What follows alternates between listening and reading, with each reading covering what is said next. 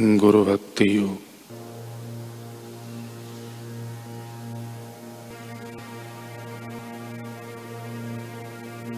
गुरु को शिष्य का आत्मसमर्पण और गुरु की कृपा ये दो चीज़ें आपस में जुड़ी हुई हैं। जिसके ऊपर सदैव गुरु की कृपा रहती है। ऐसे शिष्य को धन्यवाद है।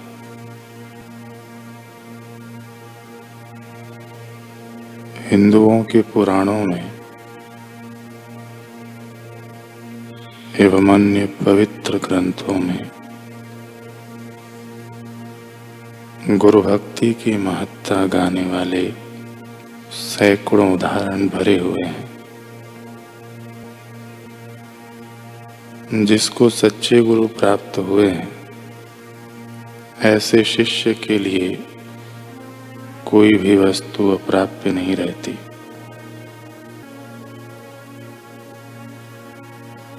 आप अपने इष्ट देवता को गुरु कृपा के द्वारा ही प्रत्यक्ष मिल सकते हैं।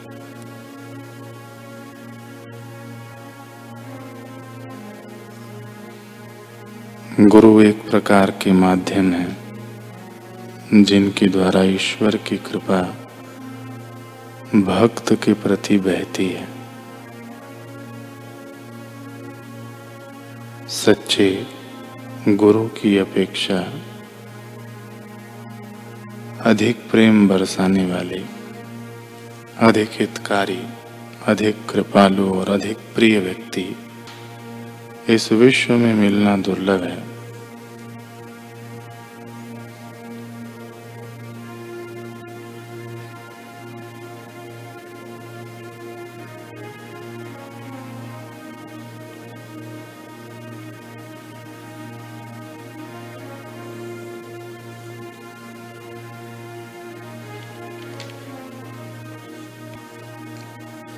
श्री रामानुज स्वामी ने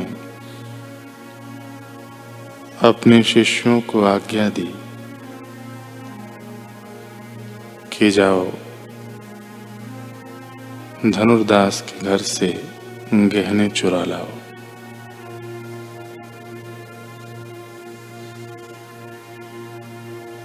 फिर दूसरी आज्ञा दी कि जाओ सुनो, अब गहने चोरी होने के बाद धनुर्दास की क्या प्रतिक्रिया है?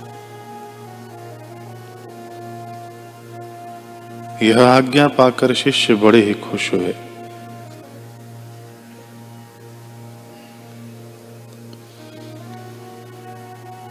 पहुँच गए। धनुर्दास के घर की पिछवाड़ी खिड़की के पास दीवार से सटकर बैठ गए।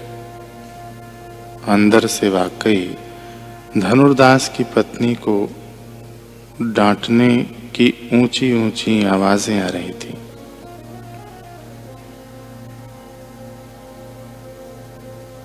जैसे ही डांटने की आवाज़ शिष्यों ने सुनी तो मानो उनके हृदय को बड़ी ठंडक मिली। वे सोचने लगे कि बताएँगे जाकर गुरु जी को कि आपका महान धनुर्दास, गहनों जैसी नश्वर चीज़ के लिए कैसे अपनी पत्नी से बदसलूकी कर रहा था। लेकिन यह क्या? ब्राह्मण शिष्यों ने जैसे ही थोड़ा सा ध्यान लगाकर सुना तो उनकी खुशी को तो जैसे ग्रहण लग गया। सारा उल्लास झाग की तरह नीचे बैठ गया। क्यों?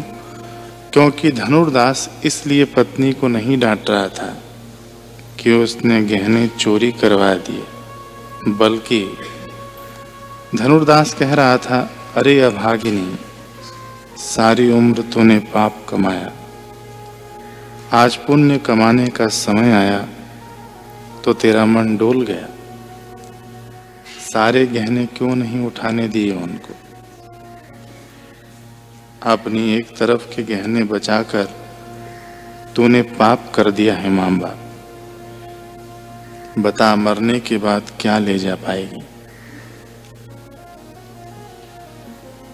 इनको साथ ले जा पाएगी। बता, जवाब दे। अरे, तुझे अभी तक यह भी समझ न आया कि तन, मन, धन जब गुरु को अर्पित कर दिया, फिर गहनों पर हमारा अधिकार कैसा? अरे, घर बैठे बैठे सेवा का अवसर हाथ लगा था, तूने उसे ठुकरा कर अच्छा नहीं किया।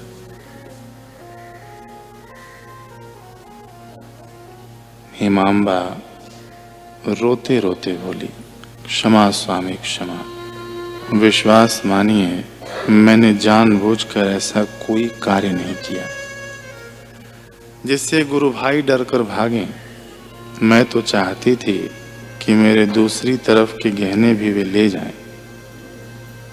लेकिन इसके लिए जैसे ही मैंने करवट ली, मेरा दुर्भाग्य कि गुरु भाई डर गए और मैंने पुण्य कमाते कमाते पाप कमा लिया। यह सुनकर धनुर्दास तो शांत हो गया। लेकिन ब्राह्मण शिष्यों के हृदय में हलचल मच गई।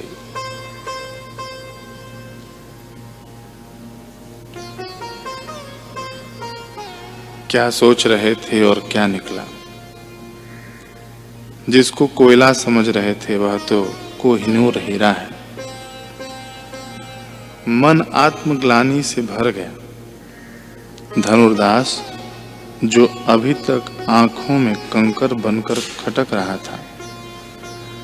अब पता चला कि वह कंकर नहीं, अखियों का श्रृंगार काजल है।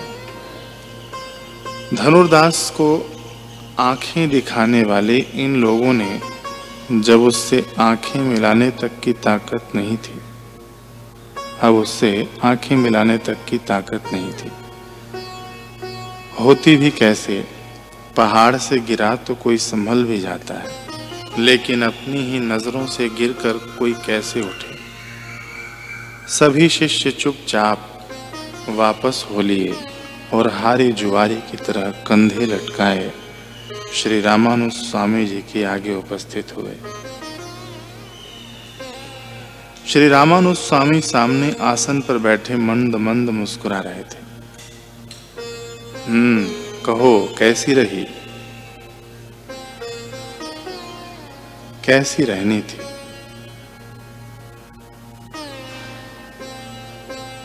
अपने कपड़ों की कतरने भर कट जाने पर जिन शिष्यों ने आसमान सिर पर उठा लिया था, आज धनुर्दास की महानता को देखकर सिर झुकाए खड़े थे। घोर रात्रि में भी बोध का सूर्य धधक रहा था।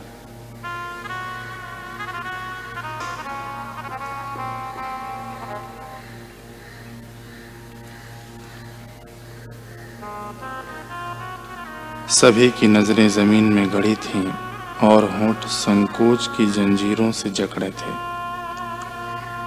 बोध हो गया था। कि जिस शिष्य के पास पूर्ण समर्पण है, गुरु के लिए पूर्ण अनुराग है। वह अपने गुरु के हृदय में निवास करता है। बोध हो गया कि क्यों धनुर्दास श्री रामानु स्वामी जी के हृदय के ठंडक है।